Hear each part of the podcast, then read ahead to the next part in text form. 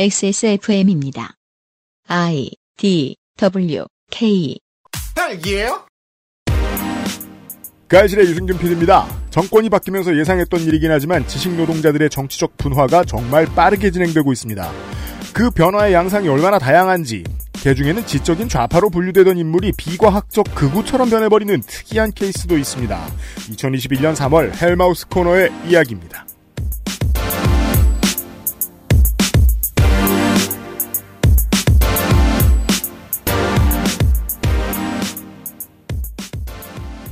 지구상의 청취자 여러분 한 주 안전하게 보내셨습니까? XSFM의 시사교양 프로그램. 그것은 알기 싫다 406회 목요일 순서에서 인사드립니다. 윤세민 에디터가 있고요. 네, 안녕하십니까. 윤세민이 여기 있습니다. 사장된 입장에서 선거 전엔 쉬어야 돼요.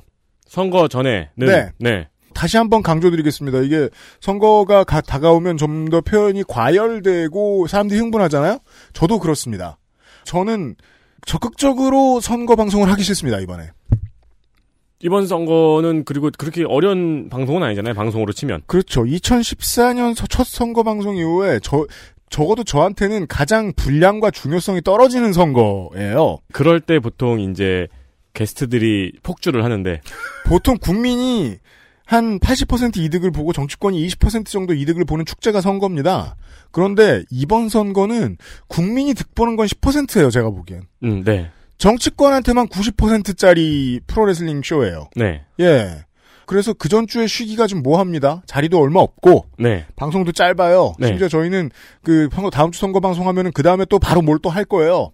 그래서 이번 주에 못 쉬고 대신 지난주에 예고드린 어, 화끈한 지난주에 만난 이 3년 만에 만난 스타들 보다 화끈한 어, 양반을 만나도록 하겠습니다. 잠시 후에 기다려 주십시오. 그것은 알기 싫다는 아름다운 재단 18 어른 캠페인 나의 마지막 시도 퍼펙트 25 전화영어 독일산 맥주효모로 만든 데일리라이트 맥주효모 비오틴 핸드워시와 올인원 수업도 역시 빅그린에서 도와주고 있습니다.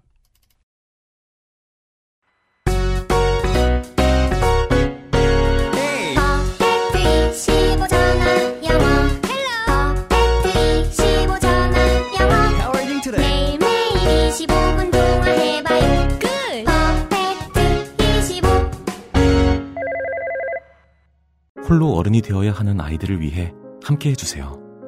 아름다운 재단은 18 어른의 건강한 자립을 응원합니다. 아름다운 재단 18 어른 캠페인.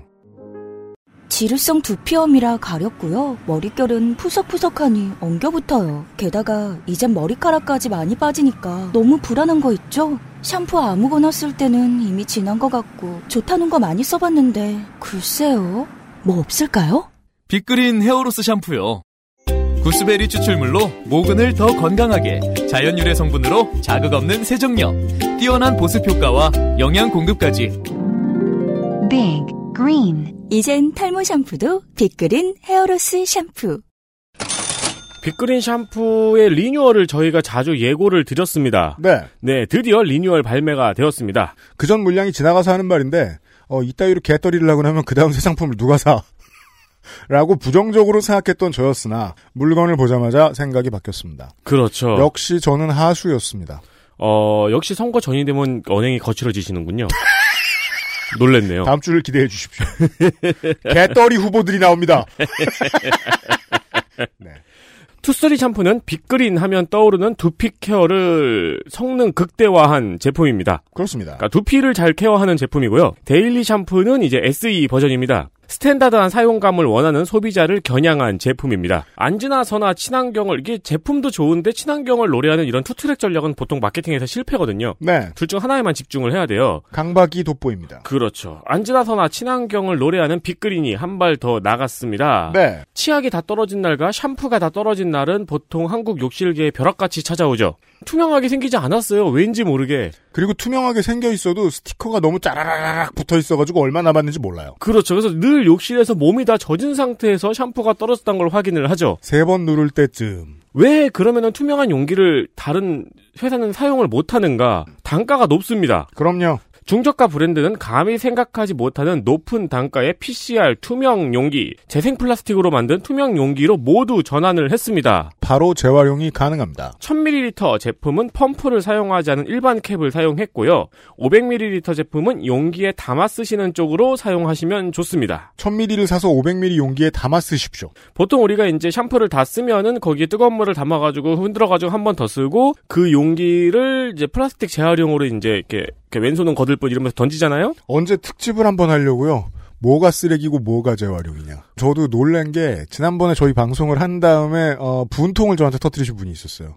일회용 밥 용기가 쓰레기였다니. 난 이제까지 뭘 한 거지? 왜냐면 설거지까지 해서 나갔거든요. 이런 저 샴푸, 린스 이런 용기들도 마찬가지입니다. 100% 플라스틱이 아니고 재활용할 수 없는 플라스틱이 있을 뿐더러 재활용할 수 있는 플라스틱이라고 하더라도 철로 된 스프링이 안에 있죠. 그렇죠. 펌프에는. 병은 재활용이 돼도 위에 있는 펌프는 재활용이 안 됩니다. 다시 버리셔야 됩니다. 일하시는 분들이. 그렇죠. 전부 다 뚜껑을 열고 버리지 않겠죠? 네. 그러긴 인력이 모자랍니다. 그냥 그렇죠. 그대로 통째로 일반 쓰레기로 분류가 됩니다. 그렇게 됩니다. 빅그린은 펌프도 재생이 가능한 제품으로 변경하도록 추진 중입니다. 개발을 한다면 개발비가 좀 드는 일입니다. 조금만 기다려주세요. 그래서 펌프를 사용하지 않는 캡을 빅그린에서 내놓은 거고요. 4월에는 헤어로스, 5월에는 트리트먼트 신제품이 연달아 발매를 앞두고 있습니다. 네, 써봤는데 괜찮습니다. 그때가 되면 비로소 빅그린 헤어 라인업 리뉴얼이 완성이 되죠. 더 환경과 가까워지고 더 예뻐진 빅그린 투쓰리 샴푸와 데일리 샴푸를 사랑해 주십시오. 제가 저 온두유 제품 가끔 저 배송받을 때도 그렇고 빅그린 제품 배송받을 때도 그렇고 기대에 차서 해본 제일 먼저 해보는 일이 있습니다. 병에 있는 스티커를 떼봅니다. 아, 잘 떨어지나? 백옥같이 깔끔하게 떨어집니다. 그거는 약간 그 힐링 영상 같은 건데 스티커 깔끔하게 떨어지는 거요. 그니까요. 그 블랙헤드 영상하고 거의 버금갈 정도의 재미입니다. 그렇죠. 새로 리뉴얼된 빅그린 제품들 액세스몰에서 확인해 주십시오. 확인해 주십시오.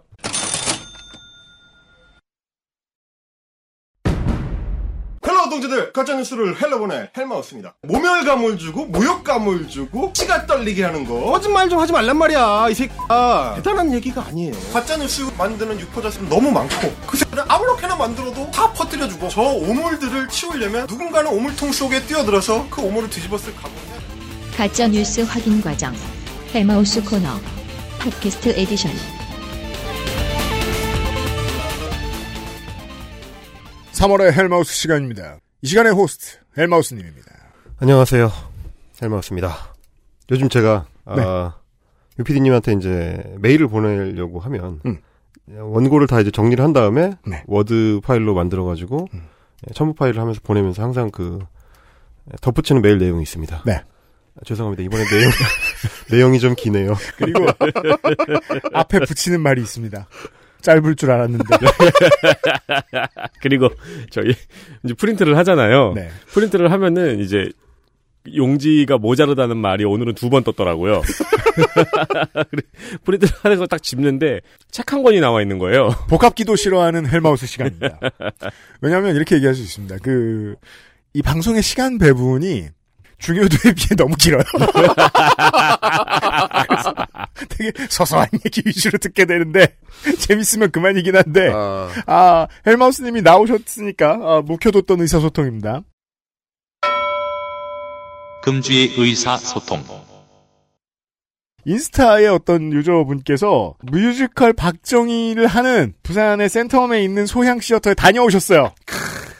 본인이 들어가시진 않은 것 같아요. 돈이 좀 아까우니까. 음, 그렇지만 어떠한 책임감을 가지고 되게 자세히 뜯어보신 것 같아요. 줄 서 계신 분들도 보고. 네. 그리고 저 뭐냐 product 파는 것들도 사진 찍고 여러 가지 사진을 찍어 오셨어요. 네. 센텀에 있는 소향 시어터입니다. 7시 공연 전 6시 조금 전이었는데 대기 로비에는 스탭들 빼고 관람객으로 보이는 분은 티켓팅 하시는 여성 두 분, 분노를 읽고 있는 40대 남성분, 그리고 7, 80대쯤 남녀 노인 두 분이 계셨네요. 여, 다섯 명이란 뜻이에요? 방역 수칙은 철저히 잘 지킬 수밖에 없는 것으로 보이고 잘 지키는 것 같았네요. 네, 실제로 뮤지컬 박정희 상연했고 그 심지어는 포털 광고도 떴다는 제보까지 저희가 받았어요. 예. 어, 그리고 저희한테 메일로 실제로 이 공연을 굉장히 큰 기대를 가지고 보러 갔는데 음, 어, 너무 돈을 안 들인 티가 난다. 음, 배우들의 연기는 괜찮은데 네. 무대 장치나 연출이 음. 너무 싼 티가 난다. 그러니까 이분은 이 리뷰를 남긴 사람은 심지어 뮤지컬을 여러 가지를 보는 사람인 중에 박정희를 좋아하는 사람이었거든요. 네. 어, 그런 후기를 남긴 거를 누가 이제 캡처해가지고 저한테 메일로 보내주셨어요. 네, 고맙습니다. 이 무대 감독이 그 사람이었죠? 그 버닝썬 사태의 그. 네, 맞습니다. 네. 그분입니다. 네. 네. 최초 제보자라고 주장하는 김상교 네. 씨였나? 네. 네. 근데 그분이 그런 것도 하시는지 몰랐는데 아, 그 뮤지컬을 즐겨 보시는 박정희 팬이다. 굉장히, 굉장히 독특하네요. 바그너 같은 건가? 잘하긴 하는데 아 좀 찜찜하다 이 사람. 안타깝습니다. 아무튼 진짜 어, 하고 좀- 있답니다. 근데 이게 진짜 네. 하는 것도 신기하지만 분명히 지금 가로세로 연구소 유튜브 채널의 커뮤니티에는 연일 매진 사례라고 주장하고 있거든요. 아 그래요? 예, 근데 인스타에서 직접 보고 오신 분은 다섯 명이라고 하시면 다섯 표를 다섯 장밖에 안 팔았단 얘긴가? 이게 뭐야 풀빌라 같은 거야? 아 101호, 102호, 201호만 있는. 그러니까 신혼부부인가 다? 여기 이제 그, 그 이제 그 리뷰에 대한 댓글에 이제 토론이 있었는데. 네. 그러면서 뭐 무대 장치할 돈이 없었을 겁니다. 이런 막 이제 실드도 있고 그런데 이제 이분이 박정희 대통령의 이름을 걸고서 이렇게 초라한 뮤지컬을 만들어 놓았는데 분노하는 분들이 거의 없음에 오히려 저는 기가 막힙니다. 네, 일부 극우 사이트에서 그런 견해들이 보이더군요. 네. 네, 박정희의 이름을 이렇게 팔다니라면서. 어. 그렇죠. 네. 근데 사실 그렇게 팔려고 만든 기획이거든요. 정확한 기획이던데. 어디서 남겨먹는지 알겠다 이놈들아. 이런 이런 건데 이게. 거의 아. 이제 인지부조화가 일어나는 거죠. 팬들 아, 사이에서. 안타깝다. 네. 어, 황급- 퀄리티와 무관하게 고리 소매하는 물건이었어요. 네. 그 1위 팀의 팬들의 커뮤니티에 가보면 가관입니다. 거포를 데리고 왔는데 발 들이다고 뭐라고 합니다. 외야수가 스위치 수비 들어왔는데 어, 내야까지 못 뛰어들었다고 뭐라고 합니다. 네. 비슷한 현상은 저거죠. 카카오톡이나 그런 국민 모두가 쓰는 앱들의 별, 별점이 낮은 것. 그렇죠. 어. 어, 지나가다가 저기 뭐냐 고양이가 들어온 다음에 팀 분위기가 바뀌어가지고 역전을 당했어요. 네. 감독이 욕을 먹습니다. 고양이를 못 막았다. 우리는 이것을 통해 알 수 있습니다. 분노해서 화를 내고 이것저것 지적하고 비난하고 비판하는 사람들 중에는 이 문제가 해결되길 바래서 비판하는 사람들도 있지만 비판이 특기라서 비판을 하는 사람들이 있다는 점입니다. 저는 포털의 나쁜 습관은 지난 십몇 년째 변화하지 않았다고 생각해요. 국민들의 수준만 올라갔다고 생각합니다. 국민들이 포털이 올려놓는 이 큐레이션 중에 뭐에 뭐에 속지 않기 시작하면서 큐레이션을 통해서 국민들을 속일 방법이 점점 더 교묘해진달까요? 그럼 그때마다 국민들이 알아서 스스로 백신을 맞아요. 어, 이거는 포털 이상한 기사 올려놨네? 통신사가 이상한 기사 쓰고 있네? 이번엔 안 속아. 이번엔 안 속아. 그런데도 아직도 속을 수 있는 문제들이 있습니다. 아직 정복되지 못한 분야 중 하나. 비판이 특기라서 비판을 하는 사람들도 있다는 겁니다. 그리고 생각보다 많아요. 제가 이 시장에서 발견한 바로는. 그런 이야기입니다.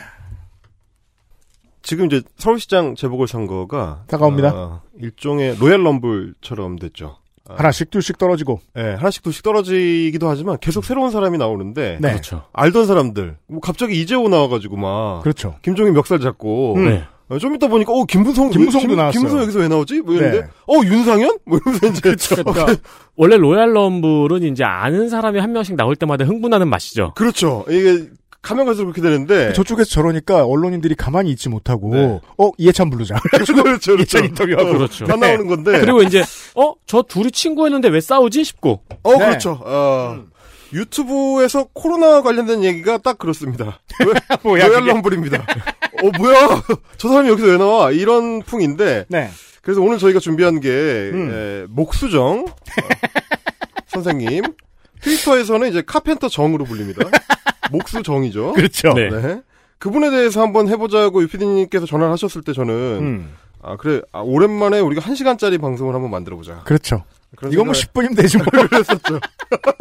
그래서 저는 내심으로는 아 목수정이 그렇게까지 중요한 인물인가 이거를 우리가 따로 해야 되나?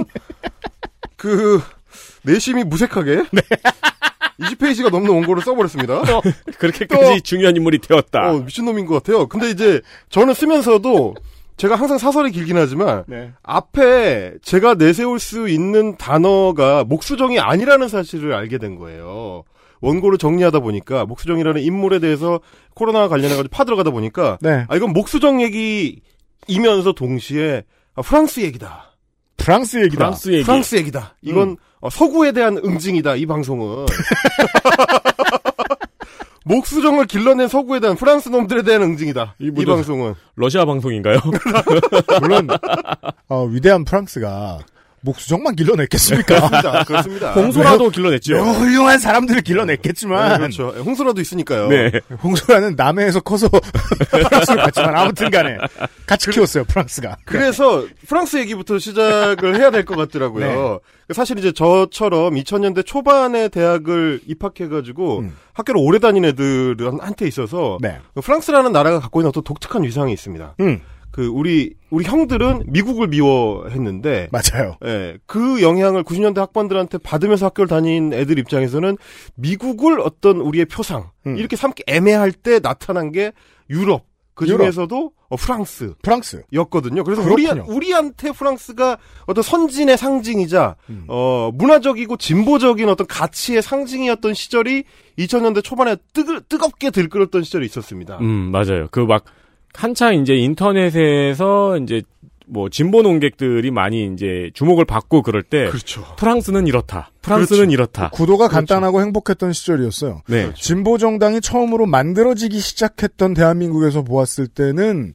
이 서유럽처럼 좌와 우의 밸런스가 아주 잘 잡혀 있는 곳들이 세상 부러웠던 거예요. 아, 그렇죠. 네. 네. 그, 리고 심지어 좌파가 계속 집권을 하니까요. 음. 그랬기 때문에 그 당시에 이제 통신사들이 있습니다. 음. 아, 프랑스 소식을 전해주는 분들. 네. 그래서 이제 이 조선 말기에 그 일본 사절단처럼 음. 프랑스에 가 있거나 프랑스에 살면서 그 소식을 보내오던 분들이 이제 대표적으로 파리의 택시 운전사 선생님이 계시고요. 아, 네, 그렇죠. 음. 에, 그분이 주창했던 그 프랑스 정신이라는 게 똘레랑스. 네. 똘레랑스. 그리고 이제 에, 김규황 선생님. 네. 저에게 아주 지대한 영향을 끼친 그 B급 자파라는 책에서 음. 파리 꼬민 얘기를 진짜 겁나 하십니다. 그래서 저한테 있어서 파리 꼬민이라는 어떤 혁명적 그 상징성이라는 거는 아, 한 10여 년 정도 마음속 깊이 아름다움으로 간직해 있던 재밌어요. 그분들 그 지금 586 까면서 본인의 위치를 선점하시고 계신데 어 김규황 선생님 중앙일보 가셨더라고요. 그죠? 어 점잖은 진중권이죠. 그 근데 그분들도 낡았긴 마찬가지라서 어 그렇죠. 제가 예. 보았을 때는 그렇죠. 아 그 낡은 얘기를 하고 있는 거예요. 20년 전에 핫해 보였다. 그겁니다. 그래서 2000년대 초반에 대학가를 점령했었던 철학사조가 뭐냐? 프랑스 구조주의 철학인 거고. 진짜 아실 거예요, 그때. 알았어요, 알았어요. 알죠. 자크라캉 뭐 이런 거뭐잘 네. 네. 못 알아들으면서 읽고 저희가 음. 그런 세대거든요. 그래서 그 연장선상에서 68혁명이 짱이다. 68혁명 짱짱맨. 아, 그렇죠. 68혁명에 대한 낭만 같은 게 있죠. 그렇죠. 예. 뭐, 몇뭐년 차이로 그렇게 갈리네요. 저는 87세대에게 마지막으로 수확한 빨갱이로서 프랑스 쪽은 쳐다도 안 봤거든요. 예. 아, 그. 미제 미제 국물 먹으면 맞아요. 네, 그 네. 시절. 아, 그때에서 저희는 약간 나갔습니다. 알파벳 써 있으면 티 뒤집어 입던. 네. 정치적으로도 그렇고 이제 저희 그 문화적으로도 굉장히 동경의 대상이었잖아요. 어, 그렇죠. 네. 그렇죠. 예. 저희 친구들은 이제 에쿠니 가오리병이라고 했는데 그게 뭐야?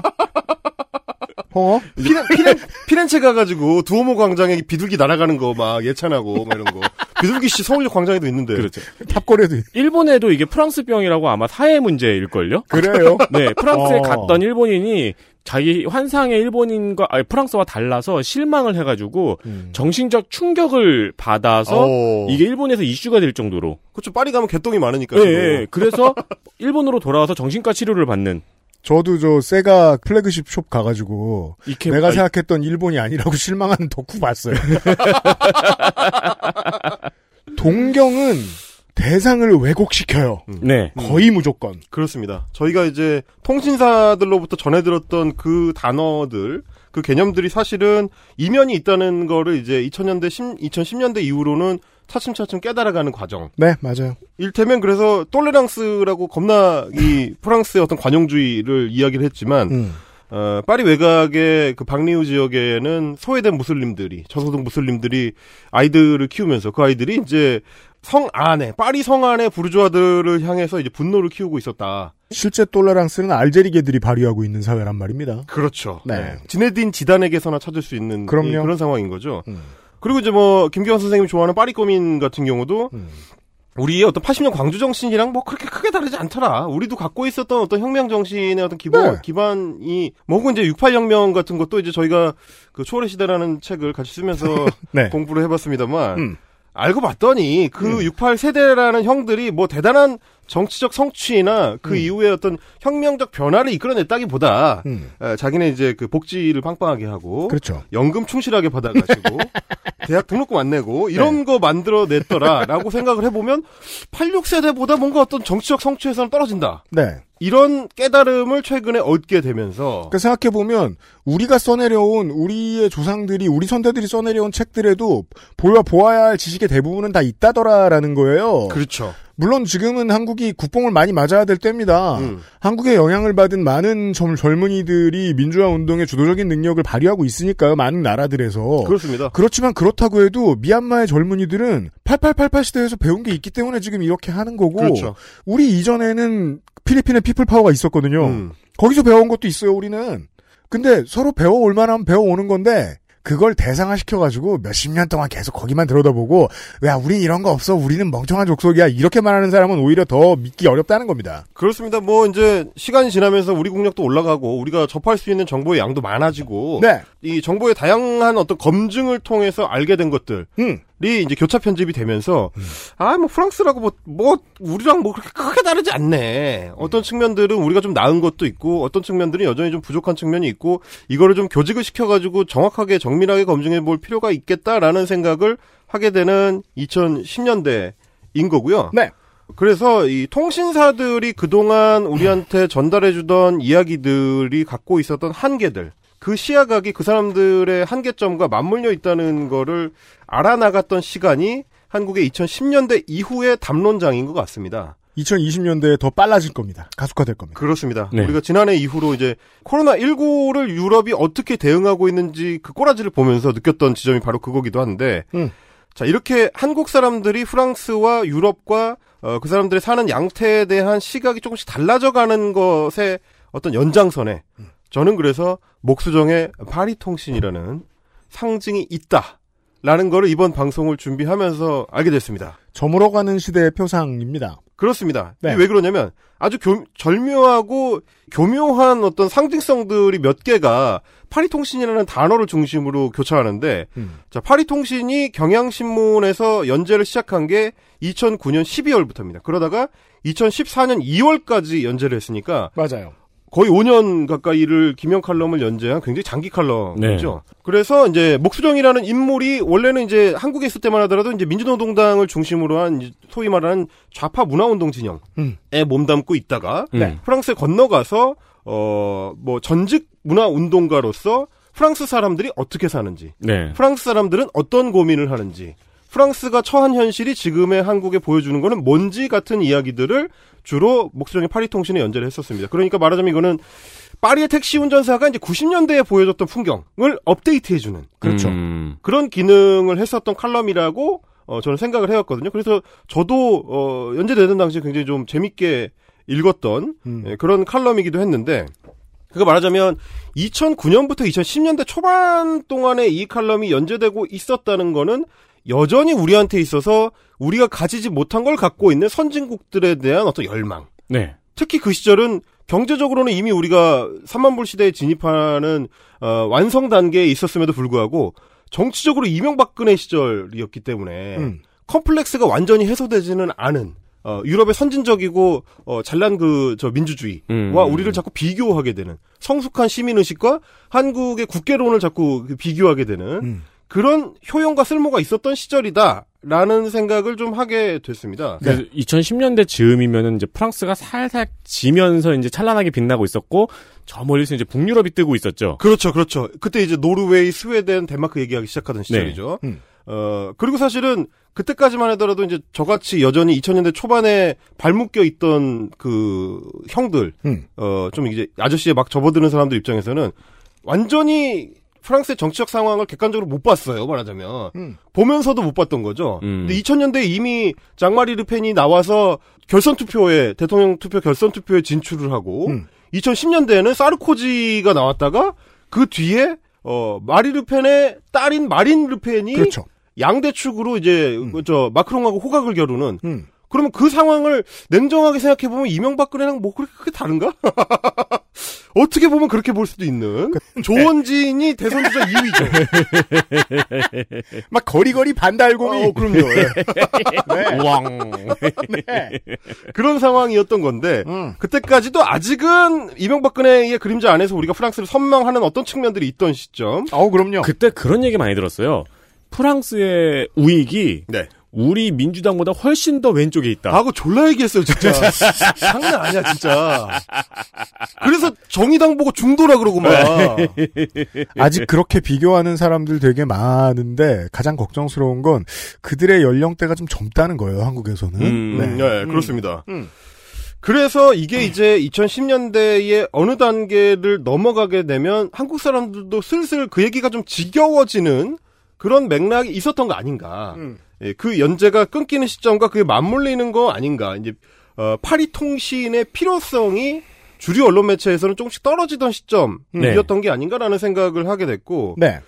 이, 이 이제 경향신문 연재가 끝난 뒤에 목중, 목수정 선생님이 그 뒤로 이제 어떤 이력을 거쳤는지를 쭉 추적을 해봤는데 음. 제 기억에 벙커원에서도 강의를 했었죠. 아, 네, 맞아요. 예, 네. 4년 전에 그게 있었습니다. 네. 예. 지금 와서 돌이켜 보면 신기하죠. 지금은 반군부 독재 세, 시- 그 세대라고 말할 수 있는 사람들의 분화가 너무 많이 일어났기 때문에 짧은 시간 동안 음. 제가 2017년에 그런 생각을 했거든요. 앉아가지고 야 이제 큰일 났다. 정권을 되찾아왔으니 무언가를 까야 먹고 살던 사람들은 이제 엄청나게 서로 싸우겠구나라고 생각했거든요. 네. 제 생각보다 훨씬 빠르게 진행됐어요. 네, 음. 네. 그 전에는 다 한 군데 모여 있었어요. 음. 그리고 이제 네. 이명박근혜 시절에는 정권을 욕하기만 하면은 또라이어도 되게 좋아해주는 경향이 있었어요. 그렇죠. 그렇죠. 예. 지금도 그래요. 지금도 그래요. 왜냐면, 그니까, 본인의 믿음인 거예요.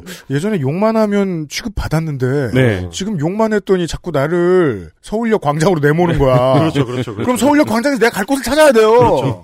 생각해보면 사실 목수정 선생님의 지난 이력들이 그렇습니다. 지금은 이제 마크롱만 없어지면 모든 게 해결될 것처럼 계속 이제 주장을 하고 반대를 하고 계신데 그 전에 뭐 사르코지는 물론이거니와 올랑드 그 사회당 정권 시절에도 프랑스 정부를 욕하고 있었거든요. 네. 아 이분의 이력이 바로 곧 한국에 대입했을 때 그렇게 되는구나. 아, 저 비슷한 기억이 있어요. 네. 이제 20대 때 그 이제 건설업 일용직을 이제 가보자 가보잖아요. 네. 20대 초반에 네. 뭐 새벽에 인력 시장이라는 데도 가보고 하잖아요. 음. 거기서 이제 되게 쭈뼛쭈뼛 무서우니까 쭈뼛쭈뼛 이렇게 있는데 아저씨들이 이제 우리가 이렇게 이런 인력 시장이란 이런 제도 자체가 굉장히 잘못되어 있다. 음. 왜 정부는 이런 거를 손으로 안 보고 아직도 우리를 이 길거리에 나앉게 하느냐. 음. 어, 이걸 확실하게 해야지 우리는 언제까지 이렇게 새벽에 나와 가지고 인력 시장이란 비, 비인간적인 이런 거에 내몰려야 되느냐. 이 얘기를 막 하세요. 네. 그러다가 저쪽에서 뭐 인천 두 명이요? 그럼 네! 이러고 가시거든요. 되게 빨리 뛰어와요. 네. 지 얘기 듣느라 혼 놓고 있는 동안에. 그렇죠. 나도 인천 가는데. 우리 겁나 빨리 해야 돼. 어, 죄송합니다. 네. 하여튼 네. 한 장했어. XSFM입니다. 데일리라이트 맥주 효모 드셔보셨다고요? 네, 비슷한 다른 회사 제품도 먹어봤는데요. 분말이라 역하고 먹기가 많이 불편했거든요. 근데 데일리라이트 맥주 효모는 알약이라 먹기도 편하고요. 냄새가 없어 그런지 애들도 잘 먹더라고요. 이거 먹고 나서 우리 남편은 글쎄 이마선을 따라서 자. 아, 통화 연결이 고르지 못하네요. 들을 말씀은 아직 많이 남아있는데 아쉽습니다. 말할 수 없는 고민 직접 확인해보세요. 데일리라이트 맥주 효모. 뭔가 그곳을 떠난다는 게 되게 믿기지가 않았거든요. 반평생보다 더 많이 자랐는데 갑자기 떠나게 된다니까 믿기지도 않았고 여러분의 독립은 몇 살이었나요? 보육원의 아이들은 만 18세가 되면 시설을 나와 홀로 살아가야 합니다. 어른이 되기는 아직 이른 나이. 곁에 아무도 없다면 그것은 자립이 아니라 고립입니다. 18. 홀로 어른이 되어야 하는 아이들을 위해 함께 해주세요. 아름다운 재단은 18 어른의 건강한 자립을 응원합니다. 아름다운 재단 18 어른 캠페인. 투쓰리에서 헤어로스까지 XSFM과 함께한 5년 빅그린이 자연에서 해답을 찾아갑니다. Big Green. 건강한 변화의 시작. 빅그린 헤어케어 시스템.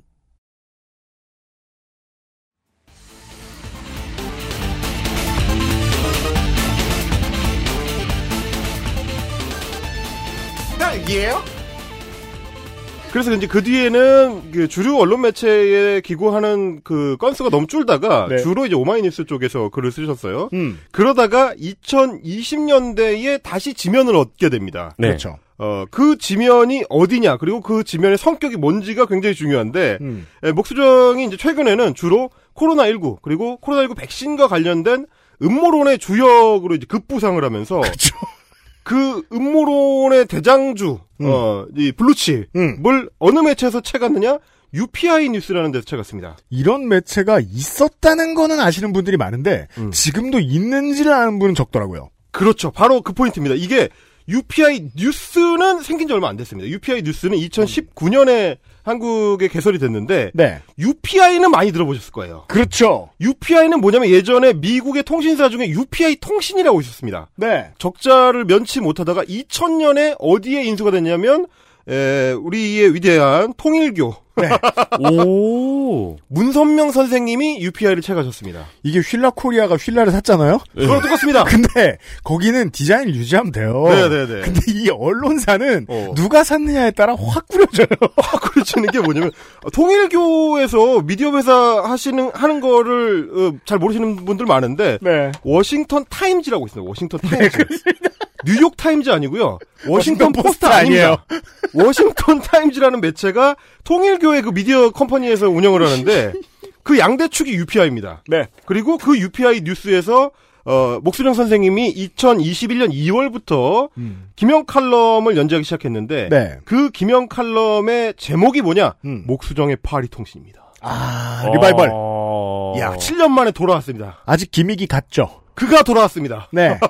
그런데 2009년의 목수정과 음. 2009년의 파리통신 음. 그리고 2021년의 목수정의 파리통신의 어떤 격변 네.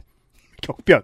에, 소위 말하는 진보 매체의 한국 진보 매체의 대표 중에 하나 양대축 중에 하나인 경향신문에 있던 파리통신이 음. 통일교에서 운영하는 UPI 뉴스로 갔을 때의 네. 파리통신과 어떻게 다른가? 이게 김규왕의 중앙일보 행보다 조금 더 드라마틱합니다. 훨씬 막장이에요. 아, 저는 처음에는 그것까지는 모르고 이 원고 준비를 시작했다가 네. UPI 뉴스의 김영 칼럼 제목이 파리통신이라는 걸 본 순간 음. 2000년대 초반 키즈의 어떤 억장이 무너지는 깨달음. 그렇죠. 이게 뭐냐, 이게 도대체 이게. 네. 내가 유튜브에서 그렇게 욕을 하던 코인파리가 음. 우리 목수정 선생님한테도 노크노크 하면서 찾아갔구나. 그렇죠. 코인 좀 파실래요? 이렇게 음. 가- 가서 그 뗏목을 올라타버린 거죠, 이제 UPI 뉴스로. 네. 그래서 7년 전에 끝났던 그 기획. 음. 어, 이, 이번에는 이제 코로나 음모론의 프랑스계 데모. 목수정 선생님을 통해서. 음. 그렇게 되셨어요, 이제. 그 옛날 말로 하면 이제 그 프랑스 교포 고모 있죠. 그렇죠. 그런 교포 고모. 교포 고모. 네. 1980년대 같으면 프랑스 고모가 한국 올 때 조카들 주기 위해서 사올 만한 선물이 많았어요. 그렇죠. 과자. 그렇죠. 네. 아무거나 저 프랑스 백화점 가서 집어오면 조카들한테 인기 짱이었던 시절이 있었는데 2020년에는 가짜 뉴스밖에 가져올 게 없어요. 아무도 반가워하지 않아요. 고모가 여기 가짜 어. 뉴스 가져왔다. 프랑스 고모가 뭘 사왔는데 아이 뭐 이런 거 갖고 와 뒤에서 욕해요. 서울에서 좋은 거 많다고. 집에 다 있고. 이런 시절이 됐습니다. 그래서 그런 어떤 변화와 좌절 그리고 허망한 붕괴와 그 붕괴에서 오는 잔해 네. 그 돌덩이들로 인해서 우리가 피해를 입는 이야기입니다. 보죠.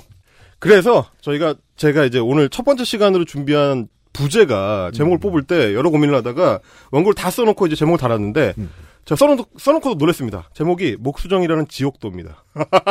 하나하나 펼쳐볼 건데요. 실제로 뭐 페이스북 쓰고 이러시는 분들은 목수정 씨가 글을 올리면 상당히 온정적으로 답을 해주는 음. 그 전에 상당히 진보, 그 외엔 상당히 진보적인 견해를 가진 분들이 많다는 걸 알 수 있어요. 이게 하나의 중요한 건데, 이율배반적으로 업계에서 가장 중요한 것은 개개인들에게 있어서는 인간관계입니다. 인간관계가 어느 정도 형성돼 있으면 아주 틀린 소리를 하는 사람한테도 척을 못 져요. 그래서 친구 많은 사람이 대중한텐 욕을 먹는데 업계에선 욕을 안 먹는 이상한 상황을 볼 수 있어요. 음. 목수정 씨에 대해서 그래서 앞에 헬마우스가 설명을 해드린 겁니다. 그 전에는 이 사람한테 감복 받았던 사람이 너무 많은 거예요. 너무 많죠. 특히 미디어 업계. 그래서 이미 마음을 뒀어요. 그러니까 지금 아무리 이상한 소리를 해도 이 사람들은 그 전에 정이 남아 있는 거예요.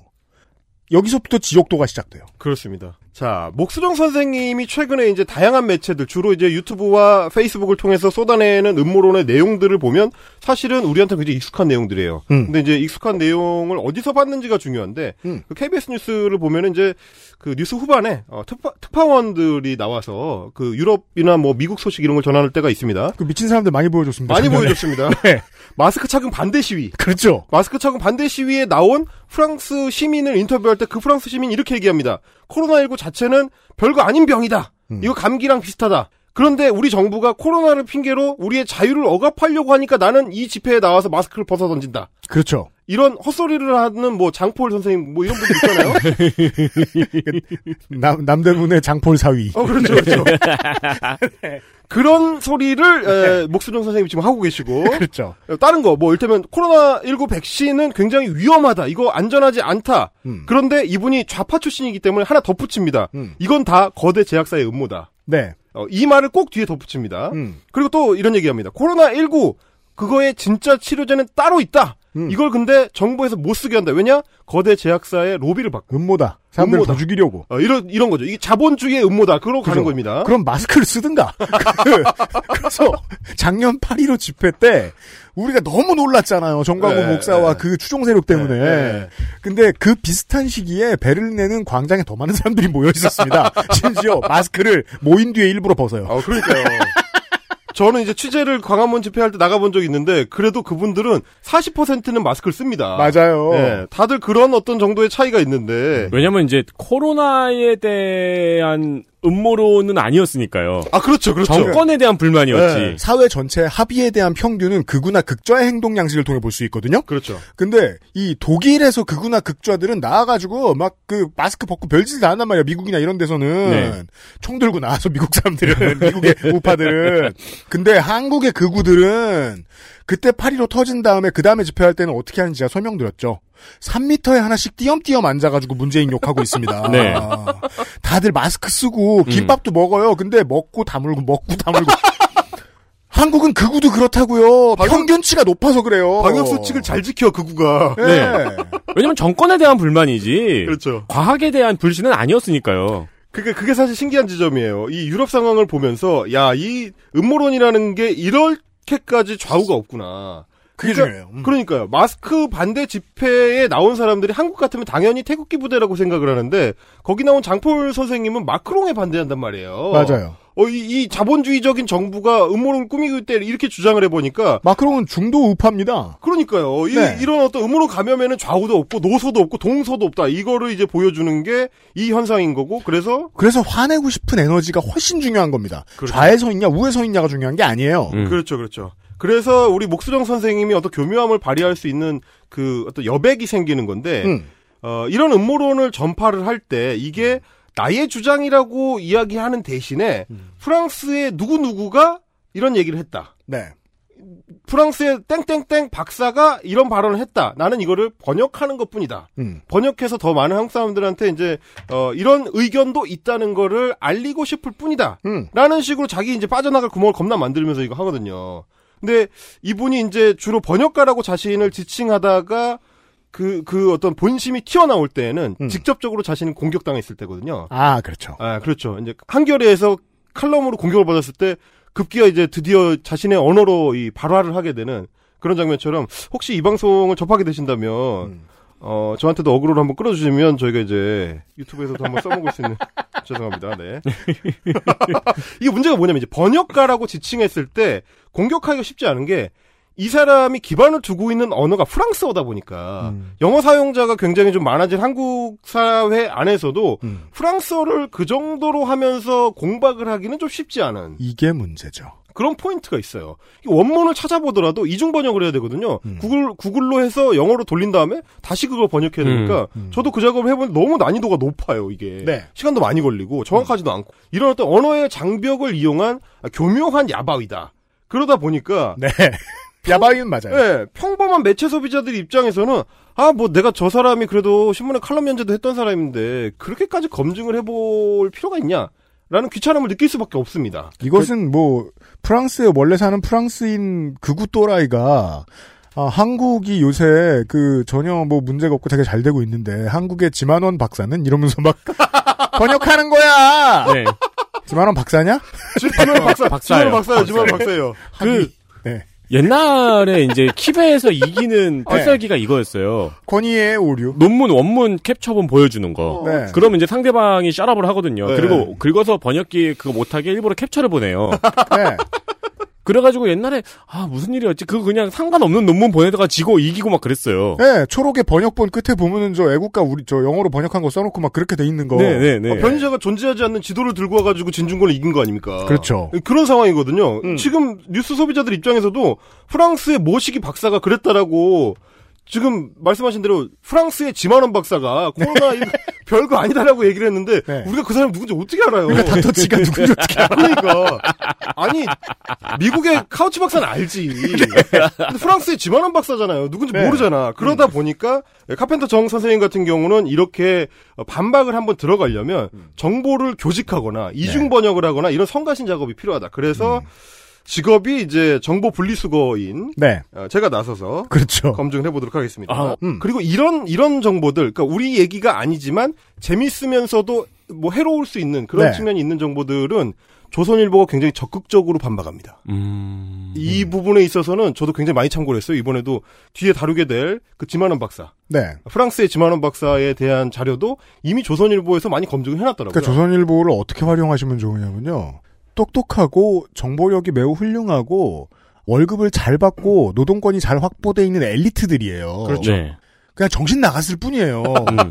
그 정신 나가지 않은 분야에서 쓰면 돼요. 그러니까 한, 조선일보는 그렇게 쓰면 됩니다. 한국과 관련된 거를 할 때는 약간 정신을 30% 정도 내려놓고 쓰니까 네. 이 조선일보를 접근할 때 조심을 해야 되는데 그 정치적 이해가 안 걸려 있을 때 바지를 입은 조선일보. 그렇죠. 딴 나라죠. 딴 나라. 는 훌륭합니다. 어, 프랑스 얘기를 할 때는 정장을 입고 있어요. 정장을 입고 있어. 한국 얘기할 때 자꾸 바지 벗으니까 우리가 평상시에 늘 안 벗는 줄 아는데 그런 건 아니에요. 요번에는 조선일보 도움을 좀 많이 받았습니다. 자, 그래서 첫 번째로 우선 뭐 목수정 선생님 이런 주장을 합니다. 코로나 백신은 위험하다. 파리통신 UPI 뉴스에 연재되고 있는 파리통신의 연재 목록들을 보다 보면 그 제목들만 봐도 정신이 아득해집니다. 네. 야 이게 아무리 인터넷 매체라지만 이렇게 올라가도 되나 싶은 제목들이 올라가요. 음. 어 제가 좀 잘라왔는데 네. 코로나 백신은 나치의 인체 실험이다. 물론 이것도 다운표가 되어 있는 걸 보시면 알겠지만 프랑스의 지만원 박사 같은 사람들이 그렇죠. 지가 책임 안 지려는 겁니다. 네, 이렇게 네. 얘기했다면서 이걸 인용을 합니다. 그 다음에, 어, 코로나 백신 주도국 영국, 부작용 신고 4만 건 넘어, 이런 식의 제목들. 음. 코로나 백신 맞았더니 확진자 급증, 이게 제목입니다. 이거는 통일교가 잘못했죠. 아, 그럼요. 최소한의 editorship을 지금 발휘하지 않았습니다. desking이 잘, 예. 아, UPI 뉴스를 근데 보시면, 네. 이것만 이게 이렇지 않다는 걸 아실 수가 아, 있기 그래요? 때문에, 이게 desking의 입장이구나. 편집 방침에 정확히 부합한다. 제가 진의를 왜곡할 뻔했습니다. 예, 이렇습니다. 그래서 이제 이런 상황이고 게다가 뭐 여러분들은 정신 건강을 위해서 들어가 보실 거를 제가 권유하진 않지만 목수정 선생님의 페이스북에 들어가면 이분의 팔로워가 2만 명이 넘거든요. 음. 그래서 좋아요가 보통 한 300개, 400개씩 찍힙니다. 네. 예, 그러면서 이제 공유가 되고 있는 그 음모론들을 여러 방식으로 버무려 가지고 글을 쓰고 계세요. 업계 중급은 됩니다. 네. 그런데 네. 패턴이 있습니다. 패턴이 제가 이제 쭉 글을 보다 보니까 페이스북에 올리는 패턴이 있는데 음. 일단 첫 문장을 섹시하게 시작해야 된다는 생각이 있기 때문에 우라카이 기자의 기술이 있어요, 이 사람도. 일단 의문형으로 시작을 하거나 음. 아니면 굉장히 이제 추- 충격적인 짧은 문장으로 시작을 합니다. 음. 그래서 문제 제기를 딱 해가지고 눈길을 일단 잡어. 네. 그런 다음에 그 뒤에 바로 그럴듯한 어떤 데이터, 숫자 이런 거를 쓱 들이밉니다. 음. 이게 어디서 나왔는지를 설명하지 않아요. 네. 이게 뭔 데이터인지 잘 모르겠어. 하지만 사람들의 눈을 현혹할 수 있어요. 네. 그래서 뭔가 있는 것 같은 냄새를 풍긴 다음에 음. 마지막에 가면 아까 얘기했던 괄호, 따옴표 그러네요. 요런 게 나옵니다. 음. 그러면서 강조하고 싶은 포인트를 이렇게 확정하는 네. 요 패턴을 보이는데 자 그래서 페이스북 글을 하나를 샘플로 가져왔습니다. 보죠. 예, 이게 이틀 전에 올라온 그 페이스북 게시글인데 음. 이렇게 시작합니다. 이상하다. 이상하다. 이상하다. 유럽 여러 나라에서 아스트라제네카 백신 접종이 중단되고 있고 그 이유가 혈액 응고 현상 때문이라고 하는데 음. 유럽 다른 나라 다 합친 것보다 많은 아스트라제네카 백신을 맞고 있는 영국 사례를 봐도 혈액 응고는 주된 부작용은 아니다. 근데 중단의 이유를 왜 다른 유럽 국가들이 그걸로 대고 있는지 모르겠다. 유럽 국가들이 거짓말하고 있는 건 아니니까 네. 영국이, 아, 영국이- 거짓말을 하고 있다. 영국이 거짓말을 하고 있다는 거짓말인데요. 네. 더. 보죠. 예. 네. 자, 그러니까 이제 혈액 응고가 아스트라제네카 백신의 부작용이 아니라며, 음. 근데 왜 다른 유럽 국가들은 혈액 응고 때문에 백신 접종을 중단한다고 하냐? 음. 그러면 이 아스트라제네카 백신이 사실 문제가 있는데 영국이 지금 숨기고 있는 거 아니냐? 그렇죠. 자기네 나라에서 개발한 백신이니까 음. 라는 식의 이제 trolling을 하고 있습니다. 네. 근데 문제는 최근에 목수정만 저러고 있는 게 아니라는 거. 그래요? 그 유럽의 몇몇 나라들은 국가가 공식적으로 저 trolling을 공인하고 있다는 게 지금 유럽이 갖고 있는 문제입니다. 음. 처음에는 이게 이 아스트라제네카에 대한 혈액 응고 관련된 문제 제기가 오스트리아를 비롯해서 이제 그 유럽 몇 개 나라에서 제기한 거거든요. 유럽 내부의 파워 게임을 좀 들여다봐야 됩니다. 들여다봐야 됩니다. 그 특정 제조 단위의 음. 아스트라제네카 백신 접종이 처음에는 오스트리아에서부터 중단이 되기 시작했는데 의사 선생님들 그 저 인터뷰 나오면 batch라는 단어 많이 쓰죠. 바로 그겁니다. 네. 그래서 어, 오스트리아에서 중단됐던 그 batch는 음. ABV 5300입니다. 네. 그러니까 같은 공장에서 같은 제조 공정을 거쳐서 비슷한 시기에 생산된 라인. 음. 거기서 나온 백신들의 묶음이 음. 이제 요 ABV 5300이라는 건데 네. 그게 다가 아니에요. 아스트라제네카 백신은. 엄청 많죠. 네. 어, 이 시점 오스트리아가 백신 접종을 중단하던 시점에 이 ABV 5300만 배포된 게 100만 접종 횟수의 분량이었기 때문에 음. 굉장히 많아요. 다양하고. 음. 어, 그런데 이제 이거를 오스트리아 연방 보어 연방 보건 안전국에서 발표했을 때 뭐라고 했냐면 네. 어, 오스트리아의 츠베틀 지역에서 제조단이 백- batch ABV 5300 아스트라제네카 백신 접종과 관련해서 일시적 연관성이 있는 사례 두 건이 접수됐다. 일시적 연관성이 있는 사례 두 건 접수됐다. 일시적 연관성이라는 걸 해설해드리자면 이겁니다. 백신을 맞은 사람들 중에서 이 현상이 나타난 사람이 있었다. 음. 이런 얘기입니다. 근데 현재 백신 접종과 인과관계가 있다는 증거는 없지만 음. 그렇습니다.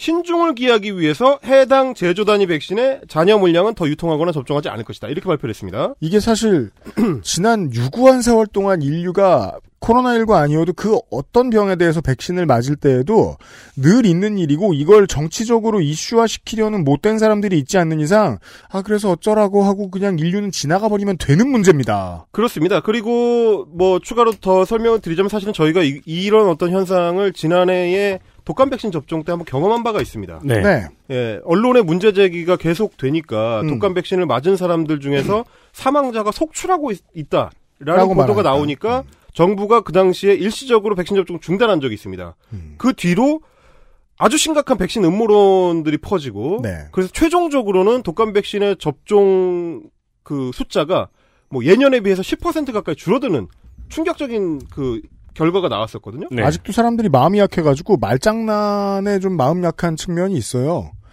사망자가 속출한다라고 말해요. 원래 인류는 사망자가 속출합니다. 그렇죠. 어, 너무 오래 살면 안 되거든요. 그렇죠. 그리고 더, 더 힘들어요. 수명이라는 게 있어요, 이놈들아. 그리고 인간이 너무 많아요. 아무도 안 죽기엔 사람이 어, 많아. 너무 많아. 70억이잖아요. 많아요. 사망자는 속출하고 있어, 지금. 네. 우리도 5천만 명 너무 많아.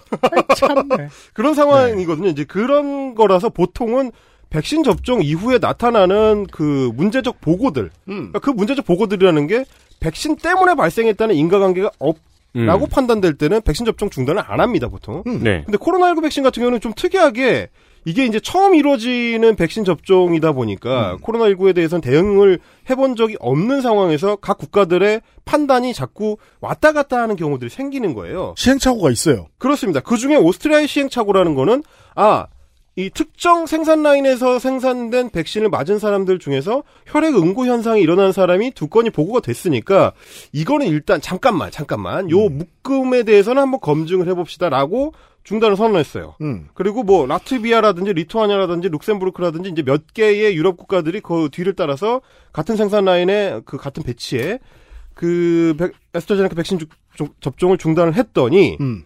마치 신호탄인 것처럼 네. 이때까지만 해도 별 문제가 없었습니다. 음. 특정 라인에서만 문제가 됐다라고 오스트리아가 이야기를 한 거기 때문에. 근데 3월 15일에 3월 15일에 독일에서 네. 아스트라제네카 백신 전체에 대한 접종 중단을 선언합니다. 뭐 아시다시피 독일은 유럽연합의 리더고 네. 굉장히 유럽에서 이제 그 비중을 크게 차지하는 스피커를 갖고 있는 나라인데 독일이 중단을 하니까 좀 이따 프랑스, 이탈리아, 스페인, 노르웨이 이렇게 해가지고 한 20여 개 국가가 어, 아스트라제네카 백신 전체에 대한 접종 중단을 연이어서 선언을 합니다. 음. 그러니까 이게 이게 문제인 거예요, 사실은. 좀 전에 말씀을 드렸던 것처럼 그리고 오스트리아 그 보건국에서 공인을 했다시피 아스트라제네카 백신과 혈액 응고 현상이 직접적인 연관이 있다는 증거는 한 번도 제기된 적이 없습니다. 그래서 엄밀하게 따지면 저 백신 접종 중단할 이유가 없어요. 그러니까 코로나 백신 같은 경우는 또 특이하게 급하게 만들어지고 급하게 통과된 백신이고 임상실험 결과가 부족하기 때문에 부작용이라는 게 생겼다면 기존에는 연관관계가 없으면은 그냥 중단을 안 시켰는데 그렇죠. 이번에는 조금 특이하니까 야 네. 우리 잠깐 중단하고 좀 신중을 기해 보자. 네, 네, 네. 라고 하는데 딴 쪽에서 신난 사람들이 있는 거죠. 바로 그겁니다. 어, 독일, 프랑스, 이탈리아, 노르웨이 뭐 이렇게 중단을 하니까 사실 다급해지는 거는 WHO거든요. 네, 지금 백신의 신뢰도를 흔들 수 있는 어떤 조치가 나오면 장기적으로는 집단 면역 형성에 굉장히 큰 방해가 수 돼요. 있- 어, 그럼요. 실제로 지금 우리나라만 하더라도 그 독일이 중단했다는 거를 인용 보도를 하면서 아스트라제네카 백신의 신용도를 떨어뜨리는 데 있어서 우리 언론들이 이제 혁혁한 공을 세우고 있기 때문에 네. 이거 굉장히 신중해야 되는 조치인데 독일, 프랑스를 비롯한 유럽 애들이 계속 이런 걸 하고 있단 말이에요. 그러니까 WHO에서 나서서 아무 문제 없다. 어, 백신 접종 계속 해야 된다. 라는 권고를 내놨고 유럽 의약품청 EMA라고 하는데 네. 말하자면 뭐 미국의 FDA와 WHO와 EMA가 가장 이제 고- 공신력이 높은 음. 의료기관이라고 하면 그 두개 축에서 나와가지고 문제 없다. 백신 접종 계속해라라고 했는데 말 안 듣습니다 지금. 그렇죠. 그래서 뭐 현재 시간으로 18일에 이 아스트라제네카 백신의 혈액 응고 관련된 문제에 대해서 최종적인 결과를 EMA에서 발표를 한다고 했는데 아직까지는 지금 결과 발표가 안 나오고 있는데 네. 중간 결과는 발표를 했습니다. 음. 중간 검증 결과 아스트라제네카 백신과 혈액 응고 현상 사이에는 연관 관계가 없다.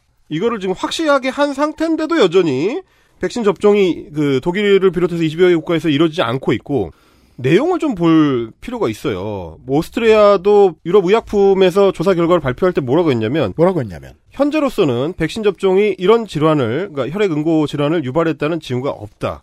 특히 혈전성 발병은 이 백신의 전형적인 부작용이 아니기 때문에 알려진 임상 자료의 근거에 인과관계가 성립될 수 없다 라고 명확하게 밝혔습니다. 음.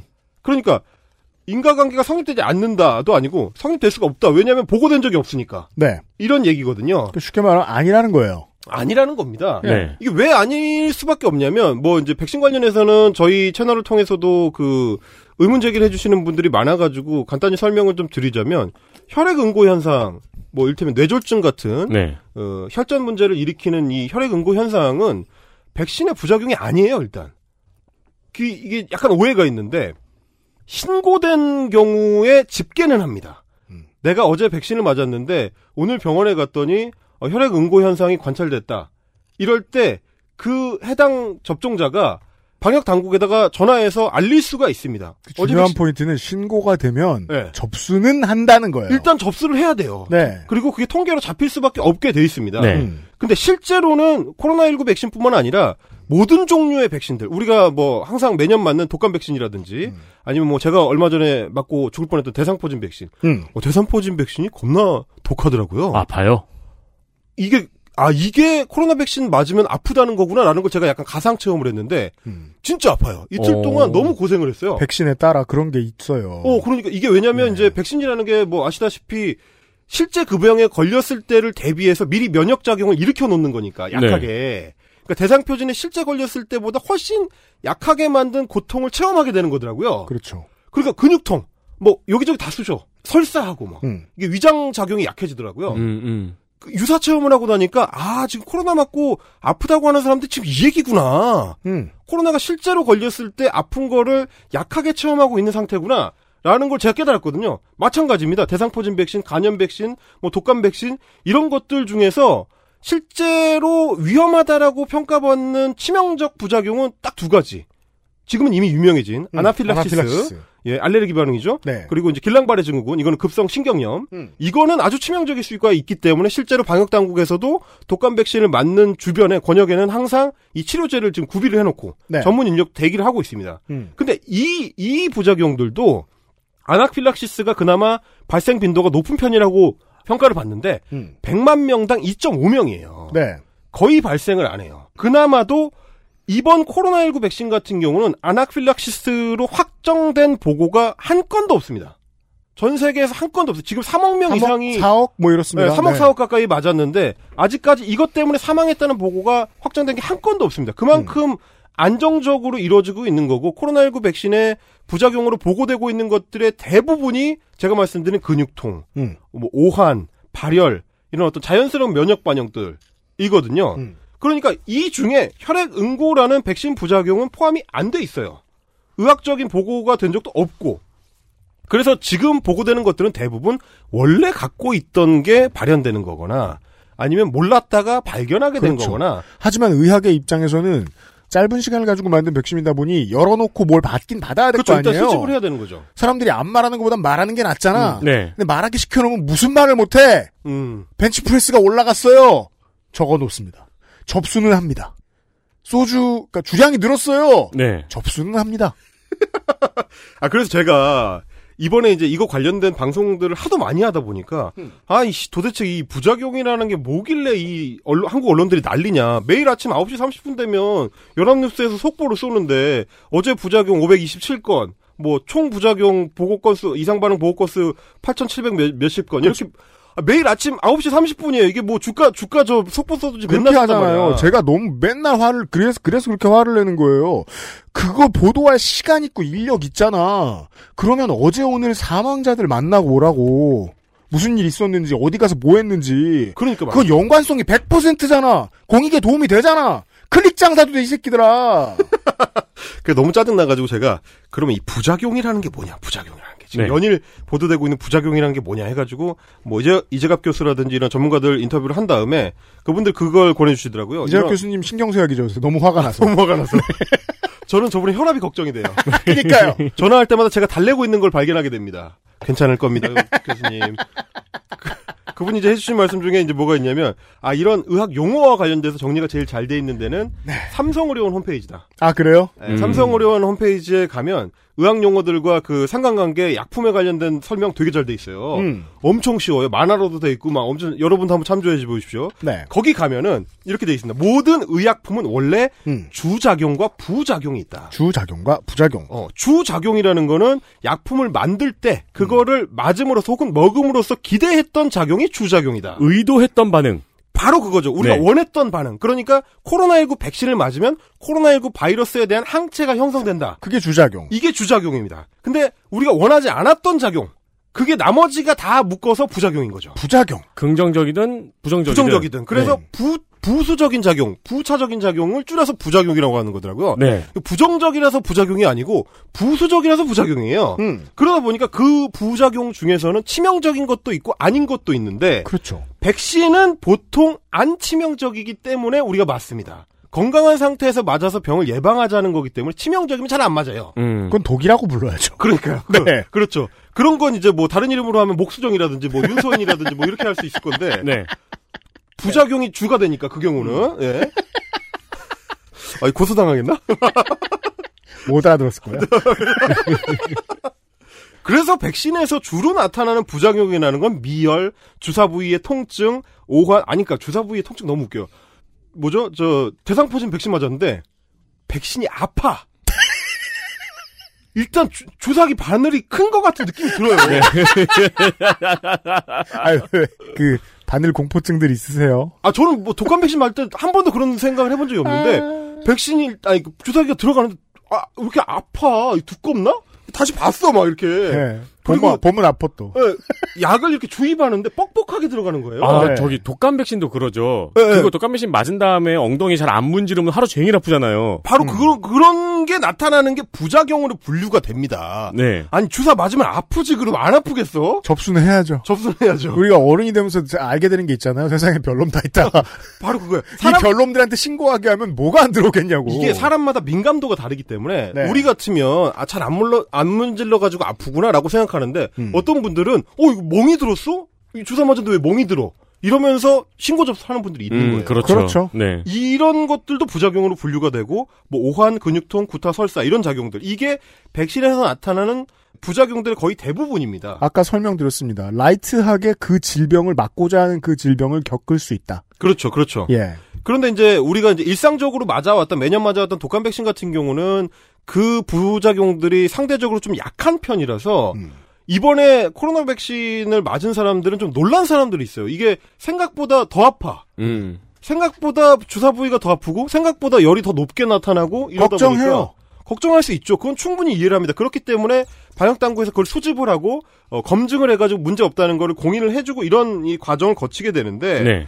이게 사실은 면역 바, 면역 작용을 만들어가는 과정에서 바- 발생하는 거기 때문에 원래는 이게 아예 없으면 안 돼요. 그렇죠. 아예 없으면 면역 작용이 안 일어나는 거기 때문에 실패가 되는 거거든요. 음, 음. 어느 정도는 반드시 필요한 거고 그렇기 때문에 제가 뭐 전화 통화를 했던 정재훈 교수 같은 그 예방의학계 전문가들 이런 분들은 뭐라고 하냐면 이게 우리 몸에서 면역을 잘 만들고 있다는 증명이다. 그렇기 때문에 오히려 오히려 이제 코로나19 백신 같은 경우에 다른 백신들보다도 성능이 더 좋아서 빡세게 나타나는 거다. 음. 이런 얘기를 하시기도 했을 정도. 네.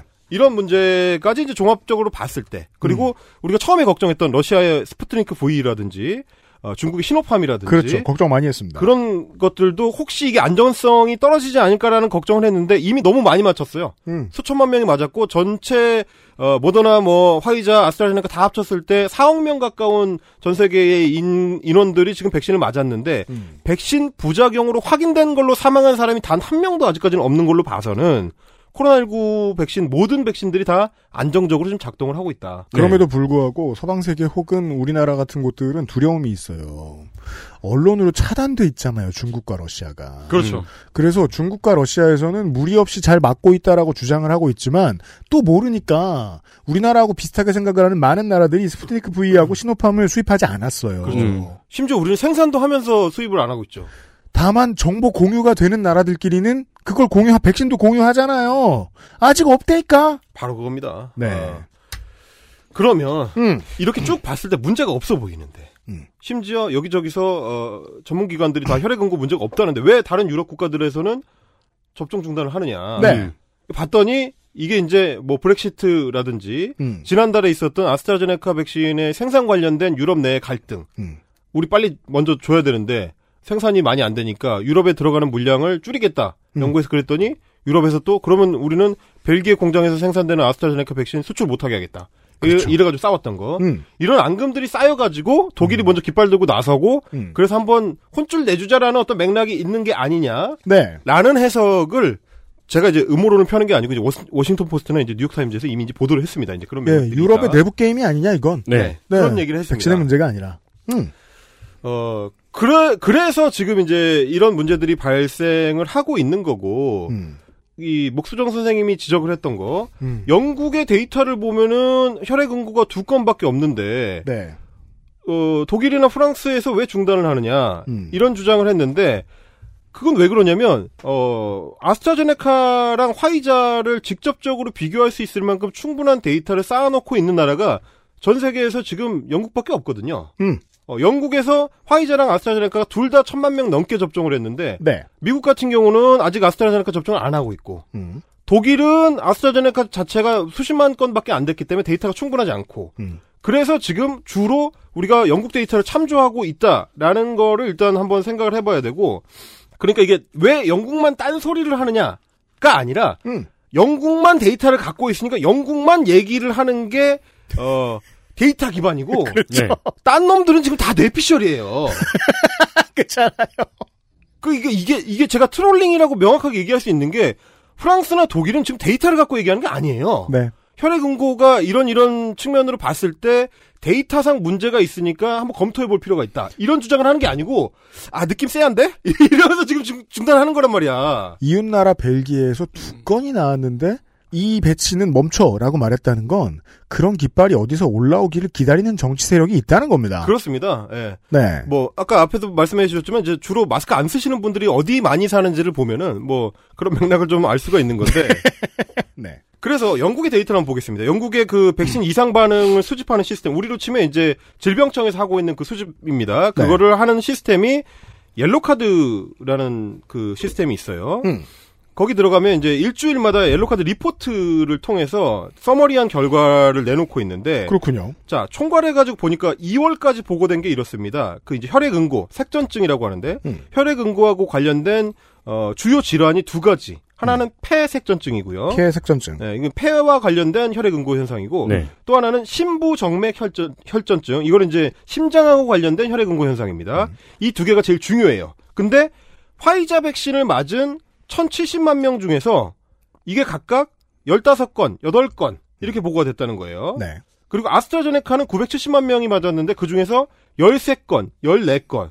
숫자만 봐도 별 차이가 없어요. 네. 그 실제로 100만 명당 화이자 접종자 중에서는 한둘 혈전 관련된 게 2.15건, 아스트라제네카에서는 2.78건. 그러네. 통계적으로는 의미가 없다. 이런 얘기를 할 수가 있는 거고. 100만 명의 2는 통계적으로 의미가 없다고 봐야죠. 네, 그렇죠. 네. 네, 100만 명의 2도 통계적으로 의미가 없지만 화이자하고 아스트라제네카 사이에도 통계적 차이가 없다. 네. 이렇게 되는 겁니다. 2.15 대 2.78이거든요. 이거 둘의 차이는 100만 명에서 0.6 정도네요. 그렇죠. 그러니까 이건 에밀리아넨코 효도르는 통계적으로 의미가 없거든요. 어, 그렇죠. 60억 분의 1이잖아요. 네. 그 그가 있으나 없으나 차이가 없는 거예요. 인간의 평균 그렇죠. 전투력과 전혀 어. 차이가 없는 거죠. 네. 그러니까 60억 명 중에 한명 어. 반드시 나오게 돼 있다. 그런 게 어. 아니야. 없는 거랑 똑같아. 그럼 크로컵하고 저하고 별 차이가 없는 그런. 그게 이제 음모론이고요. 그렇죠, 네. 아, 맞네. 아, 어, 음모론이구나. 알겠습니다. XSFM입니다. 헬기예요? 좋아요. 진짜 확실히 좋아졌어요. 어, 이렇게까지 효과가 좋을 줄은 몰랐어요. 자신감이 생기니까 어제는 소개팅도 했다니까요. 아 저한테 진짜 잘 맞는 것 같아요. 저 이거 먹으니까 세상에나. 아 저 이마선을 따라서요. 잠먹. 야야 잠만. 마고 마고 마고. 누구 망하는 걸 보고 싶나? 말할 수 없는 고민? 직접 확인해 보세요. 데일리 라이트 맥주 효모. 자체 교사 자격 시험을 통과한 선생님들만 수업을 진행하고 적은 학생 수를 유지해 수업의 질이 떨어지지 않는 전화 영어. Perfect 25.